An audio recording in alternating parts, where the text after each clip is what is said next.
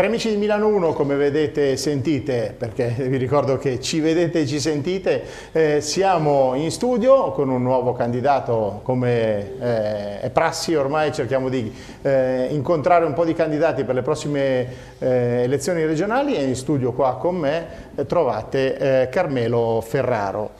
Ciao Carmelo, come stai? Ciao, ciao a tutti. Noi, noi, ci diamo del tu perché è sempre un'intervista un che facciamo qua con i vari candidati in modo amichevole per darvi la possibilità di spiegare un po' il programma e farvi vedere perché comunque è vero che siete sempre in giro in eventi, piazze, incontri, però magari un 10-12 minuti qua a Milano 1 possono servire non dico a fare la differenza, però a darvi il modo di farvi conoscere. Assolutamente sì, abbiamo scherzato noi dicendo saremo ovunque, perché è giusto che vi essere vicino a tutti quanti e poter incontrare e parlare con chiunque.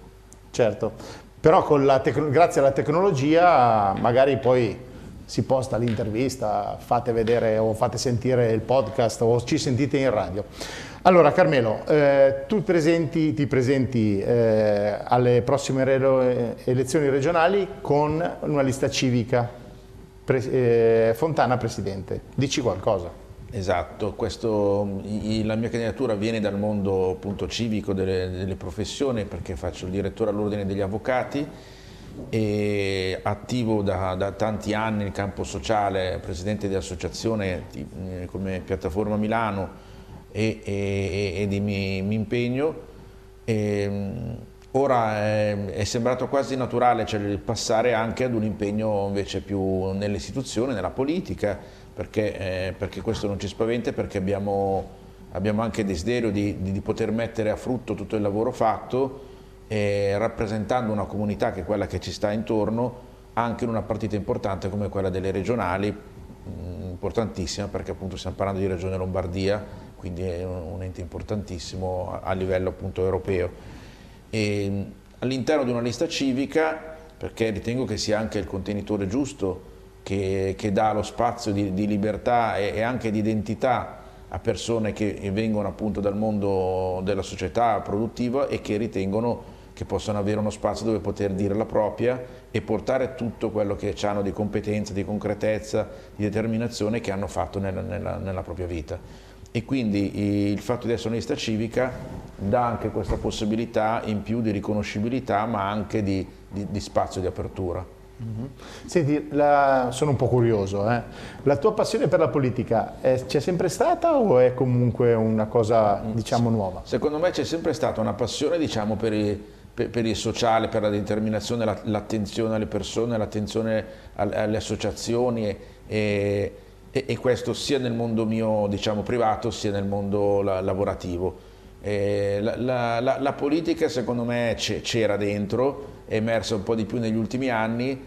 eh, come, come, passione all'interesse proprio pubblico, eh, per cui credo che secondo me c'è sempre stato poi gli ultimi anni magari degli incontri eh, fatti, poi ho avuto sempre un'esposizione diciamo, politica, non partitica, però eh, adesso la, la, la chiamata diciamo, di, di, Attilio Fontana, perché poi de, deriva da questa la candidatura, a, a, entrare in lista con lui è diciamo che l'ultima cosa che ha fatto traboccare il, il vaso, come si, si, suol dire. Cinque anni del Presidente Fontana, poi c'è chi dice che ha governato bene, alcuni che, che, poteva fare meglio e poi ci sono anche quelli che non sono stati magari contenti. Eh, diciamo che lui comunque è un po' il favorito in questo momento. È giusto? Ma, eh, credo di sì, assolutamente che sia il favorito, eh, non ci sono dubbi, però dal punto di vista mio quello che non ci sono altrettanto dubbi è che eh, io conosco Fontana da, da diverso tempo, anche a livello professionale, lui è un avvocato e, e ho stima nei suoi confronti e rispetto per quello che ha fatto come, eh, come sindaco, poi presidente dell'Anci, poi come presidente della regione, eh, ha passato un periodo, come tutti noi a dire il vero, molto difficile, eh, il suo mandato ha coinciso con il momento più drammatico forse per Regione Lombardia,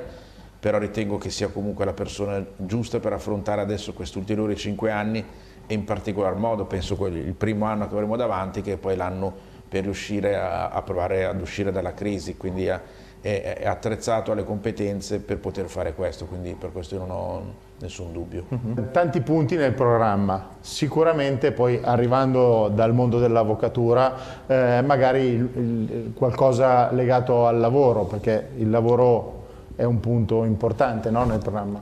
Ma, eh, certo, noi, noi, siamo nella regione che, che è locomotiva d'Italia e forse anche d'Europa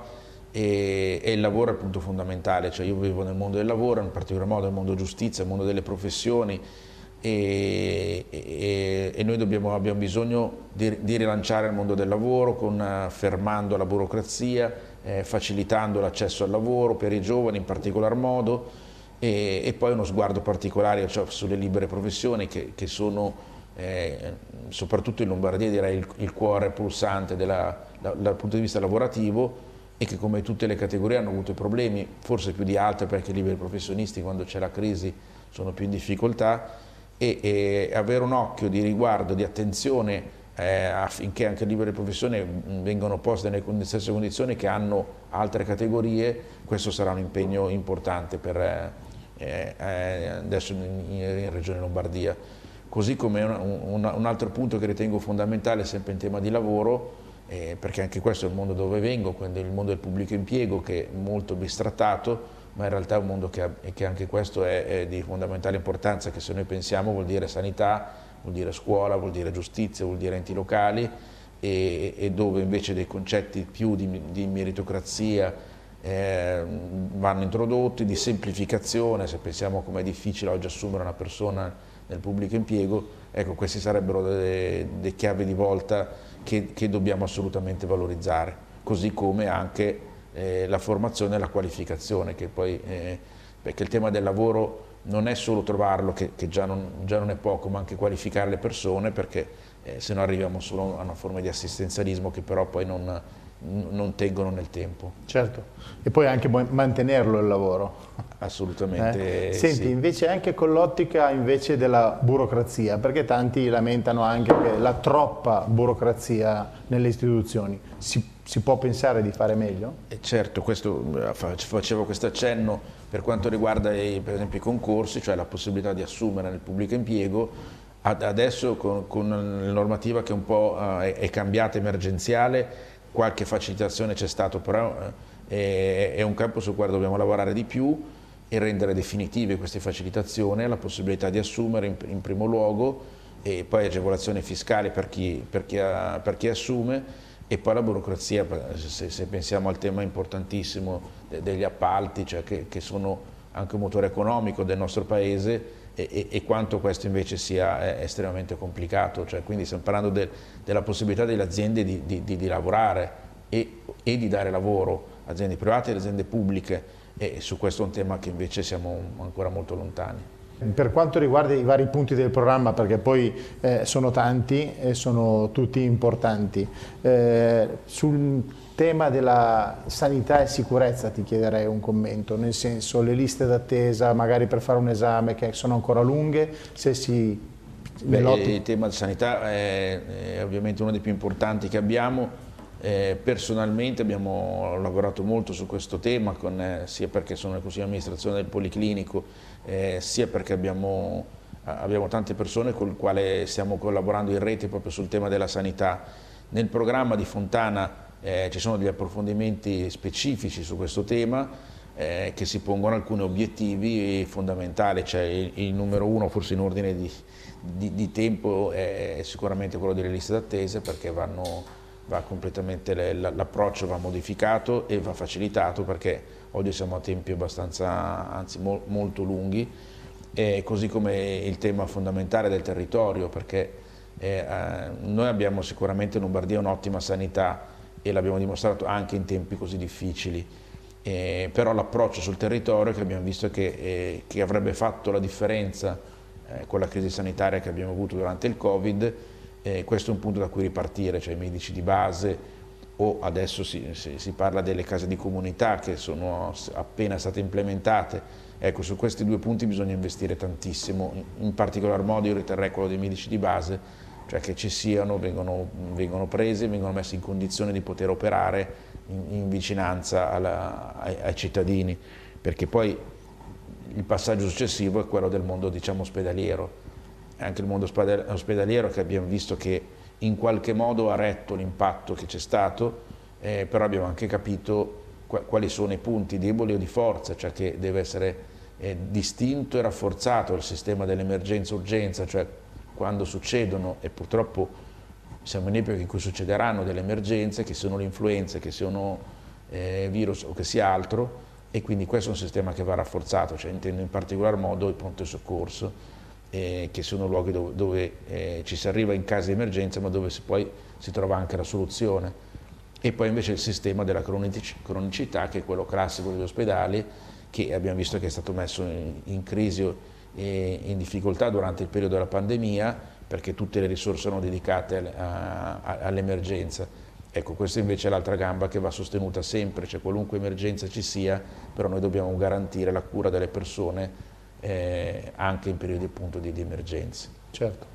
Si parla di regione Lombardia, però poi si focalizza tanto magari su città come Milano, una città importante, però nella Lombardia ci sono anche altre città. C'è un'idea di sinergia, maggiore sinergia magari tra Milano e le altre città della Lombardia nel futuro? Beh, eh, dovrebbe esserci assolutamente, per,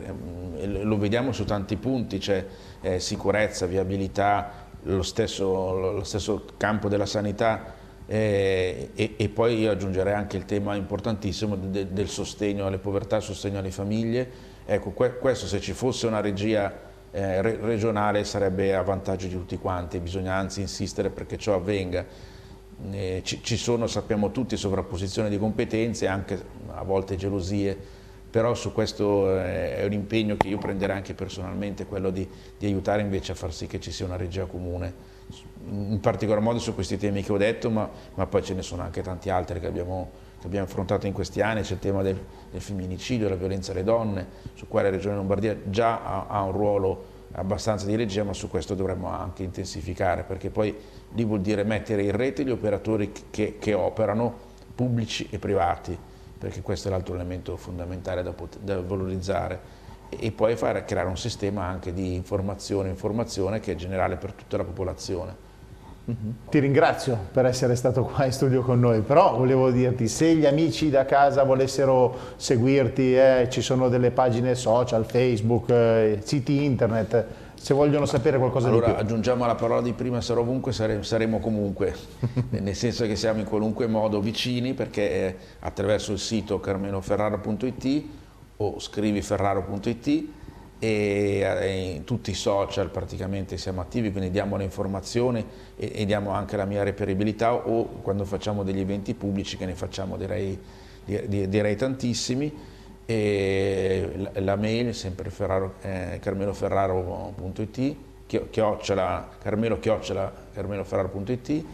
e, e, quindi ci potete raggiungere, incontrare in, in qualunque modo direi. Prossimo appuntamento che avrai? Il prossimo appuntamento che, che avremo è, è, mercoledì questo alle 22, facciamo quella che diciamo la notte della solidarietà, eh, c'è un momento di vicinanza ai City Angels e ai Senza Tetto di Milano, eh, proprio perché eh, riteniamo due cose fondamentali. Uno che bisogna capire e conoscere qual è la, qual è la realtà, perché se, se, tu conosci e vedi que, quello che c'è puoi anche condividere il secondo motivo appunto è condividere, cioè fare un momento anche di vicinanza a persone che sono in difficoltà, portandogli anche de de degli aiuti umanitari e stando vicino agli nostri amici City Angels che aiutano il territorio. E questo per quanto riguarda mercoledì e poi venerdì sera alle 19 invece facciamo un incontro con, in cui dialogherò con, con, Del Debbio su temi importanti quali l'economia, etica eh, e diritto. Bene, allora in bocca al lupo per la campagna. Dopo le elezioni io ti inviterò qua ancora volentieri, almeno faremo un po' un bilancio del dopo, se avrai voglia, e mi fa molto Assolutamente piacere. Assolutamente sì. Grazie, grazie, grazie, saluto tutti quanti. Grazie. Grazie a tutti, ci vediamo alla prossima.